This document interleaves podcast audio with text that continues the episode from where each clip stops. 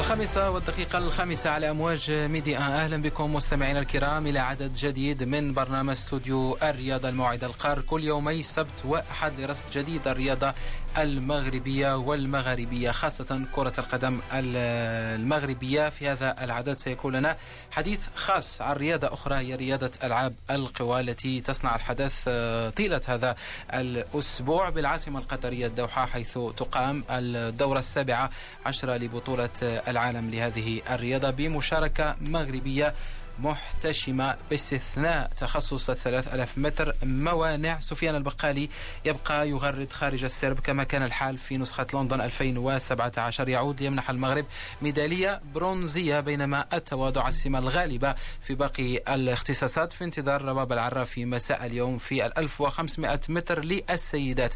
خلال هذا العدد كالعادة علي صلاح الدين، مساء الخير. Bonsoir Youssef, bonsoir à tous. C'est donc parti pour un nouveau numéro de Studio Sport. Et oui, on s'intéresse à l'athlétisme en début d'émission avec cette troisième place de Soufiane Bakkali. Enfin une médaille pour le Maroc dans ces championnats du monde de Doha. On s'intéressera de plus près à cette prestation ainsi que de la participation marocaine au Qatar. Mais il y aura également du football, Youssef, avec le football au Maroc, la Coupe du Trône, les deux dernières affiches cette semaine. Le Hassania Agadir s'est invité en quart de finale de la Coupe du Trône. Il jouera contre l'Ittihad de Tangier. Mais avant cela, il y aura un match amical, ou plutôt un match de la Botola Pro Maroc Télécom, le cas de la quatrième journée demain contre la Renaissance Sportive de Berkane. On écoutera à ce sujet Miguel Gamondi, l'entraîneur du Hassania d'Agadir. On écoutera également Tarek Skitioui, l'entraîneur de la R S B, qui retrouve donc demain l'équipe de Gamondi, qui a fait auparavant un match nul, un but partout contre le F U S de Rabat, match en retard de la Botola Pro. Et puis on ira également à Rabat où pour découvrir le centre de formation du F U S avec Walid Regragui qui sera notre invité de ce numéro de Studio Sport. Il y aura également un, un fait marquant euh, cette semaine, Youssef, avec bien sûr la retraite internationale du capitaine de la sélection marocaine. Mehdi Benatia الذي يترك المنتخب المغربي، والحديث أيضا سيكون عن لائحة المنتخب المغربي التي أعلن عنها الناخب وحيد أليلوزيتش في انتظار مباراتين وديتين أمام ليبيا وال الجابون بمدينة وجدة. المباراة الأولى أمام المنتخب الليبي، لائحة عرفت الجديد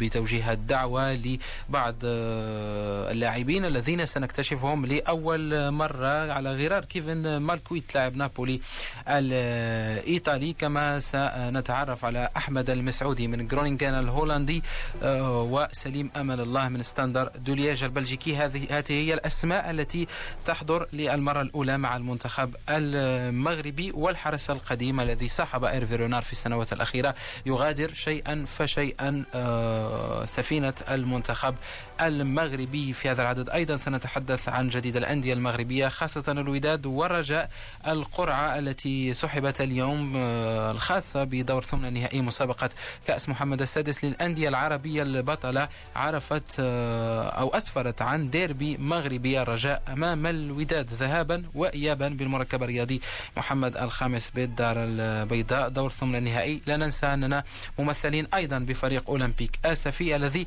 سيواجه الترجي الرياضي التونسي. مباراة الذهاب ستكون بمدينة أسفي والإياب بتونس العاصمة. أيضا سنتحدث عن المنتخب المحلي الذي تنتظره مباراة الإياب أمام الجزائر. كانت هذه عناوين هذا العدد من برنامج استوديو الرياضة.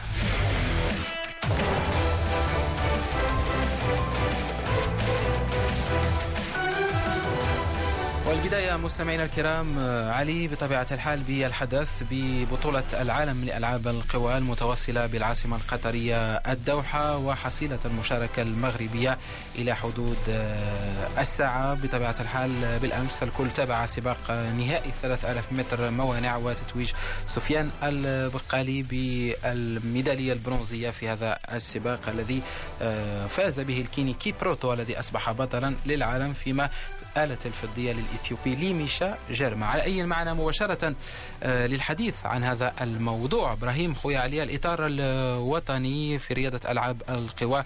سي إبراهيم خويا علي، مساء الخير. أهلا وسهلا بجميع المستمعين الكرام.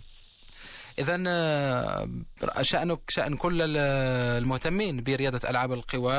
الكل تابع بالأمس سباق ثلاثة آلاف متر. قبل الحديث عن ما يخص رياضة ألعاب القوى وهذه المشاركة بصفة عامة، كيف تابعت هذا السباق وهل كان يمكن أفضل مما كان بالنسبة لسفيان البقالي الذي ربما نقول أنه خانته شيئا من السرعة النهائية في الأمتار الأخيرة؟ آه فعلا بأن السباق ديال ثلاثة آلاف متر مغنية تمكن منه سفيان بأن حقق الميدالية النحاسية بعد ما كان السباق اللي كان معروف لأنه الخطوط العريضة ديالو والدراسة ديالو اللي يمكننا نقولوا بأنه كان هناك تواجد نتاع أربعة الكينيين وثلاثة ديال الإثيوبيين وكذلك ثلاثة ديال عدائين من الولايات المتحدة، هو اللي تيبين بأنه هذه المدارس هذوك الثلاثة بأنهم ولا بد بأنهم يكون مدرسة بأنها تحاول بأنها دير شي خطة اللي يمكن تنفعها باش تفوز بإحدى الميداليات. الشيء هو اللي كان عليه السباق فعلا بأنه كان تكتيكي محض. آه سفيان بأنه حاول بأنه يبقى داخل المجموعة وكان هناك عدة تغييرات نتاع الإيقاع نتاع دي سكوس وكان تيحاول دائما يتبع الإيقاع وكان غادي بخطة ثابتة إلا بأنه من ضربة الجرس يعني بقات دورة اللفة الأخيرة لأنه حاول بأنه يأخذ زمام الأمر، شيء اللي سهل مأموري على باقي الابتدائيين خصوصا جيريما وكذلك كيبرتو اللي بقاو في الكعب ديالو تيتسناو الى حدود البركه المائيه يعني على بعد تقريبا مئة وخمسين متر وينطلقوا بواحد الكيفيه اللي هي صاروخيه واستطاعوا بانهم يفوزوا كل منهم الميداليه الذهبيه والميداليه الفضيه. هو الألف متر الاولى كانت مشات شيئا ما متوسطه، الألف متر الثانيه نتاع ثلاثة آلاف متر كانت سريعه جدا، والألف متر الاخيره هي اللي عرفت يعني بأنه اللي استطاع يبقى فيها هو اللي استطاع واستطاع بأنه يحافظ على لياقته الذاتية وكذلك على صورته النهائية هو اللي فاز. وهو الشأن اللي كان بالنسبة لكيبريتو جيرما واكتفى البقالي بالميدالية النحاسية اللي بصراحة ماشي هي ميدالية اللي هي رخيصة ولا بالنهاية اللي سهلة لأنه لعب مع مدارس اللي هي قوية ولعب مع عدائين هما متميزين.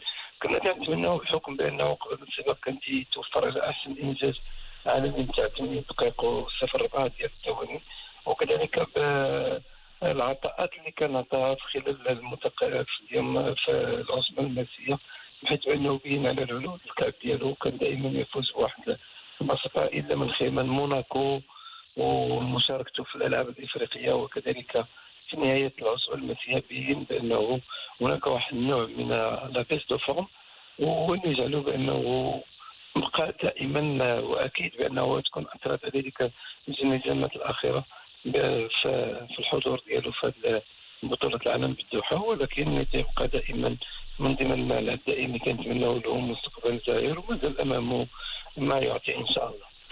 طبعا الحال ميدالية برونزية تبقى مهمة خاصة ونحن في ظل مشاركة مخيبة للأمال على مستوى باقي الاختصاصات. إن كنا تابعنا باهتمام كبير سباق ثلاثة آلاف متر موانع والميدالية البرونزية للعداء سفيان البقالي، كان هناك أيضا اهتمام بسباق ألف وخمسمائة متر الذي شارك فيه عبدلاtif جدير في نصف النهائي. كان ربما سباق غريب شيئا ما يكرس العقدة التي تصاحب عبدلاtif جدير في السنوات الأخيرة في بطولة العالم ولم ينجح في المرور للنهائي، ويمكن أن نصف هذا السباق بالكارثي وربما أهل الاختصاص أدرى بألعاب القوى. كيف تقرأ سباق عبدلاtif جدير وهل ربما كانت هناك عوامل خارجية تؤثر عليه لأنه ظهر بصورة ممكن نقول أنها سيئة للغاية؟ أكيد بأنه السباق ديال ألف وخمسمائة متر وكذلك خمسة آلاف وكذلك عشرة آلاف وكذلك أربعمائة متر حواجز ثمانمائة متر كلهم سباقات اللي عطاونا ميداليات وكانوا تيبغيو فيهم دائما العدائين ديالنا بواحد الكيفية اللي هي خاصة العدائين المغاربة. إلا بأن هذه السنة هذه بصراحة بأن المشاركة ديالنا كتبقى الشركة اللي هي متواضعة جدا نسبة للاسم تاع المغرب في رياضة ألعاب القوى. بالنسبة ل ألف وخمسمائة متر اللي ذكرتي بالنسبة للعدائي كيدير خصنا نعرفوا بأنه هذه السنة هذه حقق ثلاثة دقائق واحد وثلاثين أربعة وستين وهو إنجاز اللي هو كبير اللي تيصنفوا بأنه التاسع على المستوى العالمي. إلا بأن السباقات اللي خاضها سواء في النصف في الدور الأول وكذلك في نصف النهاية بينات بأنه شيئا ما متعب حيث بأنه في التصفيات دار ثلاثة دقائق وسبعة وثلاثين وكفن في الدور نصف النهائي بأنه دار واحد الخطأ اللي هو تقني نقوله ولا تكتيكي، بأنه حاول ياخذ جمة من الأمر وحاول يتألق واحد المسافة اللي ما بقاش قاد عليها لأنه تقدم شيئا ما في السن، هو اللي جعلو بأنه يتأخر ويعيا في الأمتار الأخيرة، وكان تواجد هو في واحد السلسلة اللي فيها أبطال جهنميين بالنسبة للمئتين متر الأخيرة، وكان عليه بأنه تكون دراسة نتاع المشارك المشاركين اللي ما وعرف الخاصية ديالهم، وكان هو كباقي الدائم بأنه يبقى في المجموعة ويتسنى تاهو الأمتار الأخيرة وينطلق، إلا بأنه خوفه من المفاجأة حاول بأنه ينطلق قبل وأدى الثمن في الأخير حتى المتابعة الأخيرة وما استطاعش باش يتأهل.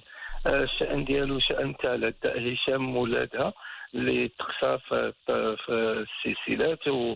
والكازوزي اللي ما عرفناش شنو هو السبب ديالو لأنه ما دخلش في السباق نتاع ألف وخمسمائة متر. ويبقى السبب ربما غامض لماذا لم يشارك الكازوزي في السباق جملة.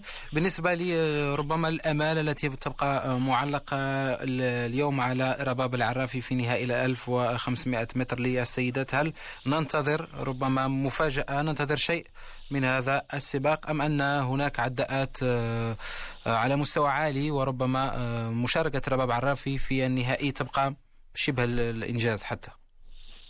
أنا هو هو هو رباب العرافي بأنه نقدر نقولوا بأنه خدات أتأخذ ستة سباقات، بحيث أنها خدات ثلاثة في ثمانمائة متر والسلسلات وكذا كانت في النهاية والنهاية واكتفت في النهاية بالمرتبة السابعة.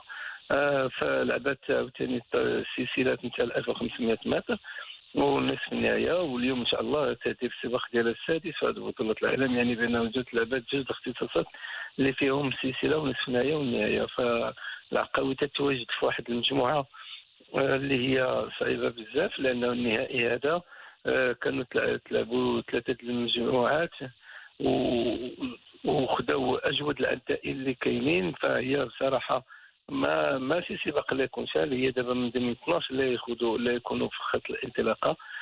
التوقيت ديالها ديال هذه السنه هذه بان نتاع ثلاثة دقائق ثمانية وخمسين أربعة وثمانين، الابطال الاخرين كاع اللي معها تقريبا تا هما في هذاك الحدود نتاع الزمن ديالهم، وكاينه معاهم حسن فائزه الميداليه الذهبيه في عشرة آلاف متر ولا تشارك كذلك في ألف وخمسمائة، ونعرفوا بانه تحقق رقم قياسي عالمي في الخمسة آلاف، بأنه في الأوج ديال العطاء ديالها كاين العطاء نتاع الولايات المتحدة والفائزة بالسلسلة الثانية، كاين العطاء بريطانيا، كاين العطاء ألمانيا، فبصراحة بأنه سباق اللي هو مخضرم. رباب هي على حسب الإنجاز اللي متوفر عليها هذه السنة هذه بأنها تحت المرتبة الرابعة، ولكن أكيد بأنه السباق يعرف واحد الشراسة ويعرف واحد الندية. الفائز بالميدالية الذهبية يمكن حتى واحد يتكهن فيه الآن، لأنه السباق يكون محض تكتيكي وكل كل عداء إلا بأنه يتبع النصائح اللي يقولها للمدربين ديالو وكذا المتتبعين ديالو، وداكشي على حسب القدرات ديالهم. نتمناو بأنه رباب تلقى النصائح وتلقى التوجيهات اللي تكون صائبة وسديدة مع الدراسة مع المقال اللي خصها تكون باقي المشاركين المشاركات اللي هما معها، وكذلك تكون في اللياقة البدنية اللي تكون جيدة لأنه درعة عباد شيء الماء. ونتمنى والله سبحانه وتعالى بأن الإيقاع نتاع السباق يمشي في المتناول ديالها ويمشي في الصيغة اللي اللي تتمناها. كل هذه المسائل اللي تنتمناو لها ما تنتمناوش كذلك بأنه تبقى في الدير نتاع السباق وتسنى الأمتار الأخيرة ولا تنطلق عاوتاني في الأمام، إلا بأنه الأفضل هو التموضع السليم، التموضع وسط المجموعة، تراقب اللي كاين امامها وتمشي بدون الاهتمام بشكون اللي في الوراء ولا شنو واقع، لانه الفوز كيكون امامك، خط الوصول امامك ماشي من وراء. ونتمنوا له حظ وافر، ونتمنوا بانه الاجواء اللي محيطه بها تكون اجواء اللي هي سليمه باش يمكن لها هي الدعم وتدخل خط الانطلاقه ان شاء الله وهي معنويات مرتفعة. على العموم هذا السباق نهائي ألف وخمسمائة متر للسيدات ينطلق على الساعة السادسة وخمسة وخمسين دقيقة بالتوقيت المغربي. نتمنى التوفيق للعداء المغربية رباب العرافي في النهائي. سعدنا كثيرا بتدخلك معنا إبراهيم خويا علي، الإطار الوطني في رياضة ألعاب القوى، شكرا جزيلا لك. شكرا. إذن مستمعينا الكرام كانت هذه أول عشرين دقيقة من هذا العدد من برنامج استوديو الرياضة، خصصناها للحديث عن رياضة ألعاب القوى وهذا التدخل المهم للإطار الوطني إبراهيم خويا علي الذي وضح لنا ما جرى في سباق الثلاث ألاف متر بالأمس. تتويج سفيان البقالي ببرونزية السباق وهي ربما أقصى ما يمكن لنا أن نصل إليه في هذه النسخة بالنظر لمجموعة من المشاكل. علي ميدالية برونزية تبقى مقبولة بالنسبة لسفيان البقالي، لكن على مستوى الوفد المغربي هي ضئيلة جدا. ونعطي بعض الإحصائيات الخاصة بالمشاركات المغربية في آخر البطولات العالمية منذ سنة ألفين وتسعة في برلين. المغرب لم يحقق أي ميدالية في الدورة الثانية عشرة، في دايغو ألفين وأحد عشر الدورة الثالثة عشرة دون أي ميدالية، في موسكو ألفين وثلاثة عشر ليس هنالك أي ميدالية، الدورة الخامسة عشرة في بكين كانت برونزية لإيجيدير، في السادسة عشرة في لندن في الضية لسفيان البقالي، والآن دورة السابعة عشرة في الدوحة ميدالية برونزية. عشر سنوات أو تقريبا منذ ألفين وتسعة، نعم هي عشر سنوات حصيلة متواضعة جدا عالية. Oui, le, l'athlétisme marocain qui en pleine régression. Si on n'avait pas vu euh, Soufiane Bakkali décrocher ce bronze, on aurait pu euh, conclure ces championnats du monde sans la moindre médaille. Mais c'est encourageant pour le jeune Marocain qui signe son meilleur chrono de l'année. Et on le sait tous, l'année prochaine, c'est-à-dire deux mille vingt, c'est une année olympique. On pourrait donc euh, prétendre à une médaille olympique euh, lors des Jeux olympiques de Tokyo, avec euh, Soufiane Bakkali euh, qui était euh, donné parmi les favoris de ce trois mille mètres cible et qui a donc euh, fini à la troisième place avec euh, ce chrono de huit minutes trois secondes et soixante-seize centièmes. En tout cas, on espère que le meilleur reste à venir pour Soufiane Bakkali.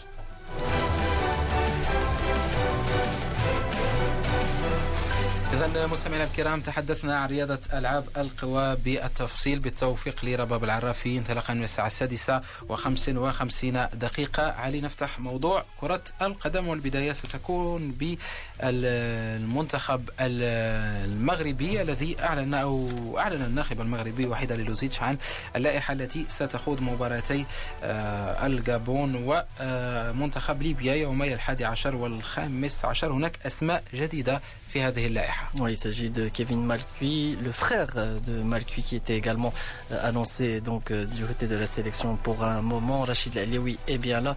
Il y aura bien sûr les cadres avec Hakim Ziyech et Ashraf Hakimi, les deux joueurs qui ont signé de belles prestations cette semaine en Ligue des Champions. Un doublé pour Hakimi et un but exceptionnel pour Ziyech face au F C Valence. On pourrait donc s'attendre à une ossature. On pourrait voir peut-être un onze et y voir plus clair du côté Euh, du onze de départ des Lions de l'Atlas avec Vaïd Aliozzi qui avait essayé pas mal euh, de techniques, de, tact, de schémas tactiques euh, lors de ses premiers matchs amicaux à la tête des Lions. وهناك أيضا غياب رضا تجناوتي عليه بسبب العقوبة المسلطة عليه من الجامعة الملكية المغربية لكرة القدم. وفتح المجال أمام هشام المجهد حارس اتحاد طنجة الذي سيكون في لائحة وحيد عليلوزيتش، وبالتالي فرصة جديدة لهذا الحارس الشاب طبعا حراس البطولة المغربية. أيضا هناك أنس أزنيتي حارس الرجاء البيضاوي الذي يبدو أنه الحارس الثالث بعد ياسين بونو ومنير المحمدي. ربما الملفت للانتباه أيضا علي في هذه اللائحة هي أو هو استبعاد بعض الأسماء التي شكلت أساس منتخب هيرفي رينار في كأس العالم أو أيضا في الكؤوس الأفريقية التي لعبها. نبيل ديرار هو آخر لاعب يستبعد من اللائحة، وبالتالي فقط استمرار فيصل فجر من اللائحة أو من الأسماء التي كانت مع رينار بطبيعة الحال إلى جانب اللاعبين الشباب أشرف حكيمي وأمين حارث وأسامة الإدريسي. لكن هناك تقريبا خمس ست لاعبين لن يكونوا ربما في مستقبل كرة القدم المغربية. خالد بوطيب غير موجود في اللائحة، مروان داكوستا غير موجود في اللائحة، نبيل ديرار، هناك أيضا سفيان بوفال غير موجود في اللائحة، إضافة إلى الأسماء التي مهدي بن عطية الذي اعتزل. أيضا هناك اسمي مبارك بوصوفة وكريم الأحمدي الذين غادر بعد أمم إفريقيا. هناك تغيير شامل الآن يحاول إحداثه وحيد في المنتخب المغربي. Oui, c'est des joueurs pour la plupart qui évoluent au milieu de terrain. On pourrait donc voir un changement au niveau de ces postes-là. Plusieurs joueurs qui ont été rappelés pour la deuxième fois. Adil Saharab fait encore partie de cette liste de Vaïd Aliozzi, le technicien bosnien qui semble être intéressé par le profil du joueur. On pourrait donc voir un milieu de terrain totalement différent à celui que choisissait Hervé Renard. Le meilleur peut-être reste à venir. On va voir à quoi pourrait ressembler ce milieu de terrain de l'équipe marocaine de football qui cette fois-ci va se présenter face à la Libye. Ça sera le premier match avant de défier l'équipe du Gabon. Ça sera à Tanger. بمدينة وجدة المباراة الأولى ثم المباراة الثانية بمدينة طنجة. طنجة سيكون منتخب الجابون وليبيا في وجدة. المباراة الأولى على الساعة السابعة مساء والمباراة الثانية بمدينة طنجة على الساعة الثامنة مساء. وأيضا فرصة كما قلت في البداية للتعرف على بعض الأسماء الجديدة. أمل الله سليم لأول مرة هذا الاسم نتعرف عليه، لاعب ستاندارد ليج البلجيكي، وحتى معظمنا نسمع عليه لأول مرة. هناك أيضا كيفين مالكوي الظهير الأيمن لفريق نابولي الإيطالي ولو أنه لا يلعب كثيرا مع هذا الفريق. وهناك أيضا لاعب آخر هو أحمد المسعودي لاعب غرونينغن الهولندي. فيما استمرار معظم العناصر التي تلعب أو لعبت في آخر توقف دولي مع المنتخب المغربي. لا بأس أن نذكر بجميع الأسماء التي موجودة في هذه اللائحة. حراس المرمى ياسين بونو من إشبيلية الإسباني، منير المحمدي مالاغا، أنس زنيتي الرجاء البيضاوي، هشام المجهدي اتحاد طنجة. في الدفاع حبيب عبد الحميد يونس من ريمس الفرنسي، رومان سايس من وولفرهامبتون الإنجليزي، عصام الشباك لاعب مالاتيا سبور، كيفين مالكوي من نابولي الإيطالي، جواد اليميق جنوة الإيطالي، زهير فضال بيتيس الإسباني، أشرف حكيمي بروسيا دورتموند، نصير المزراوي أياكس، حمزة منديل ديجون، أمل الله ستاندارد لييج، سفيان مرابط فيرونا الإيطالي، المهدي بوربيعة ساسولو، أحمد المسعودي غرونينغن، فيصل فجر خطافي، عادل تعرابت بنفيكا البرتغالي، رشيد العليوي أونجي الفرنسي، نور الدين مرابط النصر السعودي، إسماعيل الحداد من الوداد، يوسف النصيري ليغانيس، آمين حارث شالك، وأسامة الإدريسي أزيد الكمار، وقائد ممكن أن نقول أنه قائد المنتخب القادم حكيم زياش لاعب أياكس أمستردام الهولندي.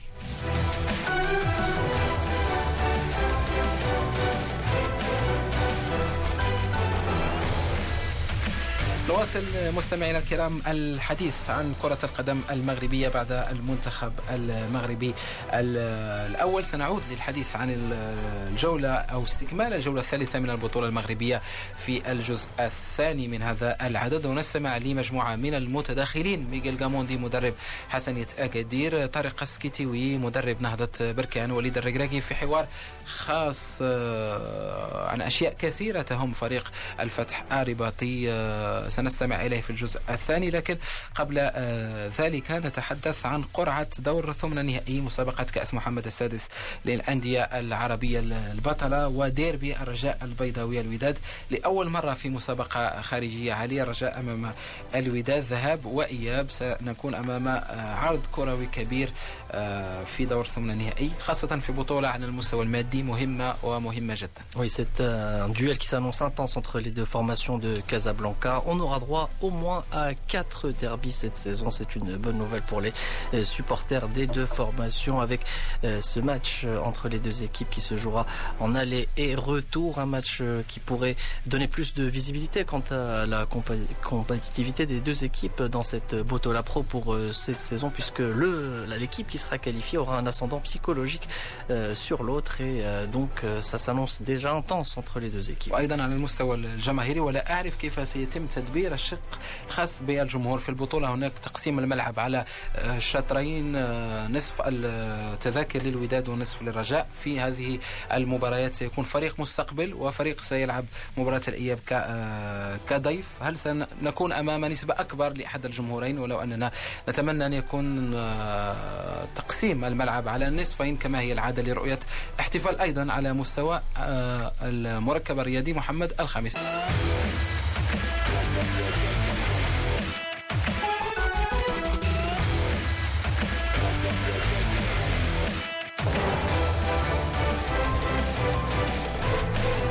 huit heures trente-quatre à l'écoute de Médien, bienvenue à vous si vous venez de nous rejoindre. C'est la deuxième partie de Studio Sport et on s'intéresse à présent au football. Football toujours au Maroc puisque la semaine a été marquée par une annonce importante, celle de Mehdi Benatia. Il ne sera plus le capitaine de la sélection marocaine puisqu'il a annoncé tout simplement sa retraite cette semaine sur les réseaux sociaux.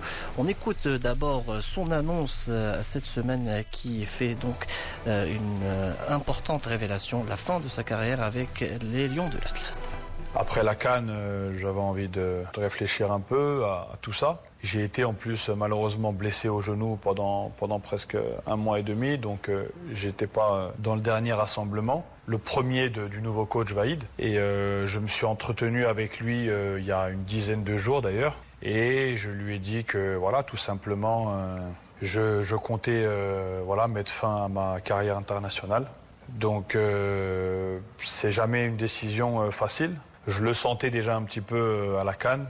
C'est pourquoi euh, j'ai été vraiment très touché de l'élimination euh, contre le Bénin, parce que pour moi, je ne pouvais pas euh, finir comme ça. Voilà donc Mehdi Benatia à propos de cette euh, retraite internationale. Ça s'arrêtera donc à soixante-deux sélections pour deux buts marqués sous le maillot du Maroc. Deux buts importants, décisifs euh, contre euh, l'équipe de Côte d'Ivoire en éliminatoire euh, du Mondial. Et puis un but contre l'Algérie en éliminatoire de la CAN deux mille douze. Euh, Hervé Penon, notre consultant pour le football africain, revient sur les débuts de Benatia et de sa carrière avec les Lions de l'Atlas. C'est un joueur qui avait du potentiel, hein. Tout le monde savait qu'à Marseille, à la formation, il pouvait réussir à faire quelque chose. Et puis après, un environnement qui n'a pas toujours été facile peut-être euh, au début de sa carrière, l'a amené à prendre des chemins un peu détournés, à passer par Clermont Foot hein, en, en Ligue deux française, pour finalement exploser totalement euh, à, l'ex- à l'étranger. Il n'a jamais pu vraiment euh, euh, réussir une carrière en France. Il n'a jamais pu montrer quel, quel était son potentiel et son talent. Donc il n'a même pas frappé à la porte de l'équipe de France à une certaine époque. Sait-on jamais, on aurait peut-être pu, pu l'appeler aussi. Et Et c'est vrai que c'est, c'est un joueur finalement qui est assez peu connu en France par rapport euh, à, à, à son histoire, hein, puisque sa formation est française, ami à l'époque hein, de Samir Nasri quand ils étaient à, à l'O M. Et puis, euh, et puis j'allais dire sur le football africain lui-même, ça aurait été un peu avec l'équipe du Maroc, je t'aime moi non plus. C'est-à-dire une, une histoire parcellée de, de, de soucis, de problèmes, les gens le critiquant, estimant qu'il n'avait pas le même rendement en équipe nationale qu'en équipe de club, mais... Mais il a quand même été là dans les moments capitaux des dernières saisons, notamment euh, celle de Hervé Renard avec son but, on se souvient, en Côte d'Ivoire hein, pour cette qualification Coupe du Monde. C'est lui le capitaine de l'équipe qui retrouve la Coupe du Monde. C'est lui aussi qui, euh, qui, qui se qualifie avec l'équipe euh, lors, lors de, la, de la dernière CAN. Bon, pour le huitième, c'était pas énorme, mais sur les quarts de finale de la précédente, était un peu meilleur, même s'il est peut-être un peu sur le but de, du joueur égyptien hein, lors de, de l'élimination.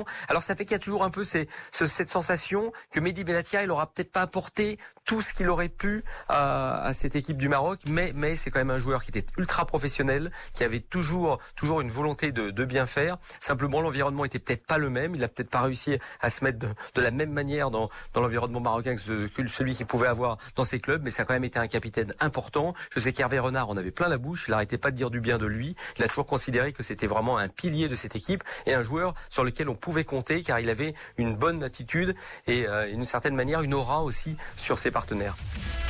Et Hervé Renard qui n'a pas tardé à rendre hommage à son ex-capitaine en sélection marocaine et il a avoué euh, qu'il restera dans la légende du football marocain. Mehdi Benatia, légende du football marocain. Youssef, est-ce que vous partagez l'avis du technicien français ?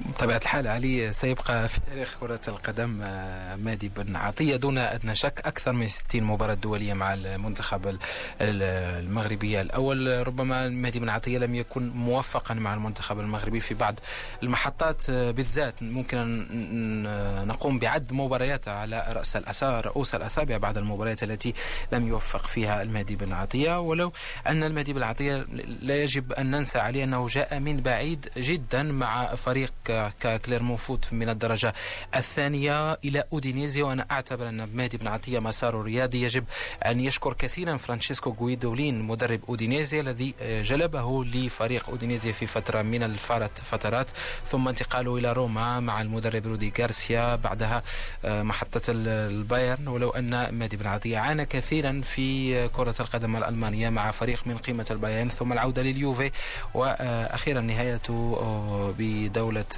قطر. على العموم مسار جيد لمهدي بنعطية. الجمهور المغربي سيتذكر دائما المباراة الأولى كأساسي وكربما التي برز فيها بشكل كبير، هي مباراة المنتخب الكاميروني بياوندي سنة ألفين وثمانية في تصفية كأس العالم. ألفين وعشرة المنتخب المغربي كان عاد بنقطة التعادل من الكاميرون، وكان المهدي بنعطية نجم تلك المباراة، ومن تلك المباراة تحول مسار المهدي بنعطية إلى شيء آخر على أين سيبقى إلى جانب مدافعين كثر مروا من البطولة أو من المنتخب المغربي كيوسف روسي، سماحي تريكي أو طلال القرقوري، فيما يبقى ربما علي نور الدين النيبت وأبرز مدافع نعتبره كعميد للمنتخب أو أيضا كلاعب يمثل كرة القدم المغربية، لأنه انطلق من البطولة الوطنية.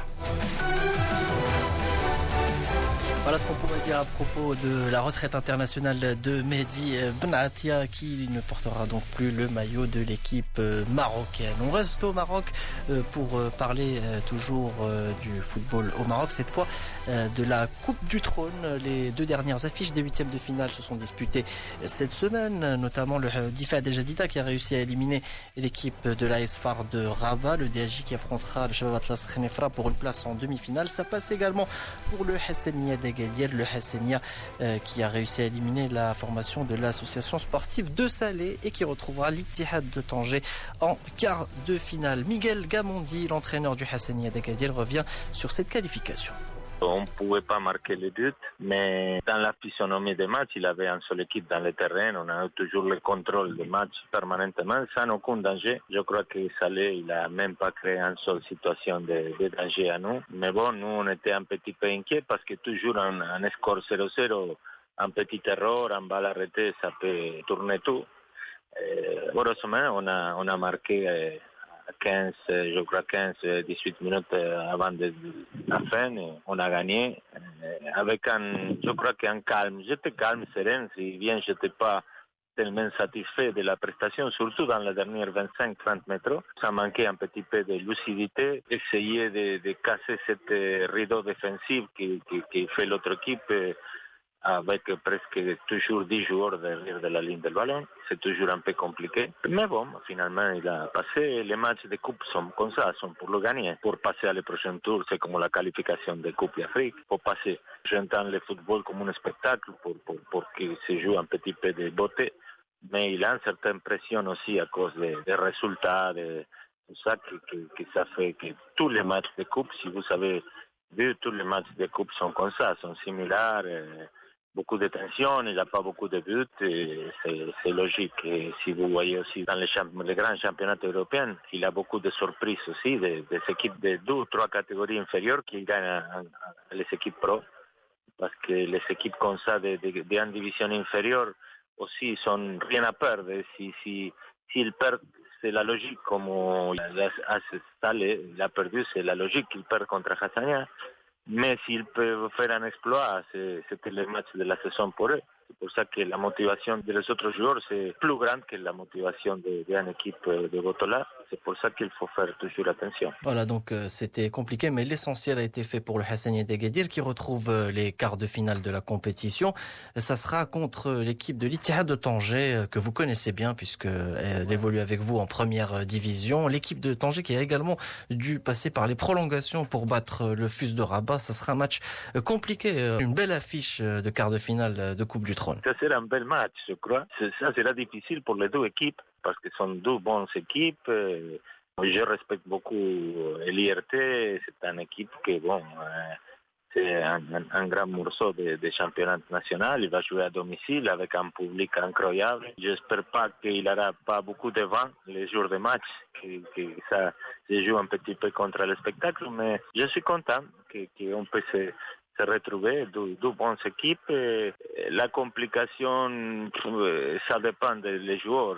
Je crois que toujours un match de football, tu as un ballon, il y a une, une équipe adverse qui, qui essaie de t'empêcher que tu, tu marques le but et tu dois faire la même chose. Il a un, un bon contenu eh, tactique, mais dans les matchs de coupe, spécialement ici au Maroc, c'est une grande importance la coupe, il a une grande répercussion, il a un petit peu plus de tension de tout le monde, de la part des joueurs, les arbitres, un peu plus comme ça, il faut savoir gérer Les émotions, ça c'est le, le plus important à mon avis. Si on peut gérer bien les émotions, être calme, serein et, et en même temps agressif à la récupération du ballon ou pour, pour essayer d'attaquer. Si tu peux trouver cet équilibre, tu peux gagner les matchs. Mais parfois dans le football, les résultats sont des accidents et il faut accepter ça aussi. Mais je, je suis content, je répète, je suis content de... Et on se retrouve avec une équipe comme Tangier. Moi, je suis quelqu'un qui j'aime beaucoup la ville de Tangier. Vraiment, c'est, c'est bien. Et quand on joue en un stade comme ça, devant un, un, un public nombreux aussi, c'est, c'est une motivation de plus pour, pour nous. Et, et bon, Inch'Allah qu'il gagne la meilleure équipe de les deux. Et, et ça s'arrête là, c'est le football. On vous souhaite en tout cas bon courage pour ce match face à l'Ittihad de Tanger. Mais avant de retrouver la Coupe du Trône, il y aura bien sûr la Botola ce week-end avec un match face à la Renaissance Sportive de Berkane dimanche. À quel type de match vous attendez face à une équipe que vous connaissez bien? Vous avez joué plusieurs matchs l'année dernière en championnat, mais également en Coupe de la C A F. On a dans, dans une course sans arrêt. C'est, on a joué trois matchs. On va jouer trois matchs très très importants cette semaine. Berkane, si bien maintenant il a un changement dans, dans, dans l'entraîneur, c'est une équipe qui, qui, qui c'est très dure, très, très expérimentée. Il a plus même, il a plus d'expérience que nous en compétition internationale. Toujours les matchs qu'on a joués contre Berkane sont des, des matchs intenses euh, avec beaucoup de parité entre les deux forces. On, on gère d'une façon similaire les, les matchs et on s'attend à un match très difficile. On se connaît très bien, comme vous avez dit, on a On a joué l'année passée six matchs entre nous, et on se connaît à la perfection. Notre terrain, nous, on, on peut faire un petit peu, développer meilleur notre jeu aussi, mais j'espère que la fatigue, il y aura un petit peu d'incidence, la fatigue sur les deux équipes, parce que on a joué les deux équipes, on a joué compétition africaine le week-end, le dimanche aussi, mais sont des, des joueurs vraiment importants avec expérience. Et j'espère qu'on peut faire un, un bon match et Inch'Allah, on peut gagner les, les trois points ici à, à Agadir. Voilà, donc c'était Miguel Gamondi au sujet. Il dit Inch'Allah. Inch'Allah, oui, bien sûr, à force, il est, ça fait plus de deux ans qu'il est au Maroc, il s'est peut-être rendu compte que... Voilà, c'était une bonne solution, comme, comme on pourrait le dire. Voilà, donc Miguel Gamondi au sujet de cette qualification pour les quarts de finale de la Coupe du Trône et ce match face à la Renaissance Sportive de Berkane qui a également joué au cœur de cette semaine. طبيعة الحال مباراة فريق نهضة بركان انتهت بالتعادل أمام فريق الفتح الرباطي. بالنسبة لفريق نهضة بركان ربما جلب المدرب الذي كان ينقصه على المستوى الهجومي. تابعنا نهضة بركان في مباراة شانتي جولد الغاني في مسابقة كأس الكونفدرالية الإفريقية كان على المستوى الهجومي قوي جدا خاصة في الشوط الثاني, وربما ذلك يعكس طريقة أو الفلسفة التي يلعب بها المدرب طارق سكيتيوي الذي يعود بنا إلى مباراة الفتح الرباطي ماذا قال عقب التعادل بهدف لمثله. اول مقابله اللي كتكون على برا ضد فريق اللي من الحجم ديال الفريق الفتح الرباطي اللاعبين اللي عنده التجربه اللي عنده الاطر اللي عنده بالمسيرين ديالو كنظن ما كانتش ما كانتش مقابله سهله بالنسبه لينا, خصوصا اننا جايين من واحد دو ماتش اللي كانوا صعاب ديال لا كاف بلا فاتيك دو فواياج ديالهم. مي مع ذلك ركزنا على واحد الحاجه اساسيه الا وهي نلعبوا بواحد الشجاعه ونلعبوا بواحد الثقه في النفس وبواحد الشخصيه بحال اللاعبين في بركان ولعبوا بوغ غاني لي ثلاثة بوين. كنا راكم شفتوا المقابله كيفاش بدات كنا متحكمين في في اللقاء ان سيرتان طون الخدمه ما بقاتش كتدار سورتو في لو كومبارتيمون اوفونسيف لا كورديناسيون بين اللاعبين ولي دو ميليو تيران اوفونسيف ديالنا شويه ولا الفتح خدا شويه الكره في وسط الميدان. في الشوط الثاني عطينا تعليمات وكان دائما الهدف ديالنا هو اننا نسجلوا الهدف هو اننا ندومينيو لو جو لعبوا ان جو بليزون ان جو فير لافون ان جو كوراجو. من بعد وقع الطرد كتعرف بان ماشي سهل خصوصا مع واحد الفريق الفتح الرباطي اللي معروف انه كيعرف يدافع كيف ما كيعرف يهاجم. الفريق اللي كيعرف يدافع وفاش كيتنقصلوا واحد كي كيولي في ان بلوك طريبه وكيشد كيشد المساحات ما كانش سهله بالنسبه لينا. حاولنا حاولنا حاولنا أه سورتو في داك لا ديرنيير باس كانت كتنقصنا. طارق سكيتيوي مدرب فريق نهضة بركان تحدث عن المباراة التي انتهت بالتعادل أمام الفتح الرباطي, وكما قلنا سابقا نهضة بركان سيلعب أمام حسنية أكادير غدا بالملعب الكبير بمدينة أكادير انطلاقا من الساعة الخامسة في تتمة مباريات الجولة الثالثة من البطولة المغربية. المباريات كالتالية: الجيش الملكي أمام أولمبيك أسفي، حسنية أكادير نهضة بركان، الدفاع الحسني الجديدي أمام الوداد البيضاوي، ومباراة الرجاء البيضاوي أمام رجاء بني ملال قد تؤجل إن لم تكن قد أجلت في هذه الأثناء. هناك حديث كبير على أن الجامعة الملكية ستؤجل هذه المباراة لأن الرجاء واجه صعوبات في العودة إلى المغرب بعد الرحلة إلى فلسطين ومواجهة فريق هلال القدس الفلسطيني في البطولة العربية. على أي مبدئيا المباريات التي ستلعب غدا هي مباريات الجيش الملكي أولمبيك أسفي، حسنية أكادير نهضة بركان، والدفاع الحسني الجديدي الوداد البيضاوي. Allez, on change de discipline pour parler sport automobile. On n'a malheureusement pas le temps de parler euh, du F U S de Rabat et de son centre de formation. Ne ratez pas Studio Sport de demain à partir de dix-sept heures pour en savoir plus euh, sur le centre de formation du F U S de Rabat ainsi que des révélations de Walid Regragui concernant le club de la capitale et de sa belle relation, sa stabilité au sein du club, plus de cinq ans à la tête du F U S. On s'intéresse donc au sport automobile avec le rallye du Maroc qui a débuté hier de la ville de Fès, avec plusieurs automobilistes de choix, avec en tête Fernando Alonso, l'ex-gloire de Formule un qui va tenter sa chance au rallye du Maroc. On en parle avec David Castera, le directeur du rallye du Maroc. Il nous parle d'abord de, du parcours qui attend les automobilistes. Nous allons prendre la route pour le sud et ensuite là on va rentrer dans la partie de désert, de dunes, de sable, et c'est là que va commencer un peu la grande bataille entre tous les concurrents Pour, euh, pour cette édition. Et puis là, l'arrivée finale, on va remonter sur Fès, on sera jugé l'arrivée finale du rallye de nouveau. Donc en fait, c'est une boucle qui va faire Fès-Fès, en passant par la région des Rachidia, de, de Haoufous, de Herfoud, de Merzouga, et c'est là que va avoir lieu les trois boucles. On a les pilotes classiques, on va dire, habitués, comme des Peter Hansel, Carlos Sainz, Alatia, euh, Nani Roma, euh, et, et j'en passe. Et puis on a un tout nouveau, un tout nouveau, mais qui est un sacré pilote, puisque Il a gagné, il a gagné bien beaucoup de, de choses, mais pas dans le domaine du rallye raid. Il est plusieurs fois champion du monde de Formule un. C'est Fernando Alonso, donc c'est un peu la curiosité pour tout le monde. Comment va être sa capacité d'adaptation? On attend tous de, de voir sa réaction. La difficulté pour Fernando, ça va être l'adaptation. Il n'y a plus de paramétrage précis comme il a l'habitude. Donc c'est vrai que c'est un exercice totalement différent pour lui. Mais bon, je crois que c'est un grand champion et on va voir un peu cette, dès le rallye pour sa première sortie, comment il s'adapte. David Castera, le directeur du rallye du Maroc, concernant cette édition qui a débuté hier à Fès et qui se conclut à Fès le neuf octobre. Voilà, c'est la fin de cette édition de Studio Sport. Merci beaucoup d'avoir été à l'écoute. Excellente soirée à l'écoute de Mehdi.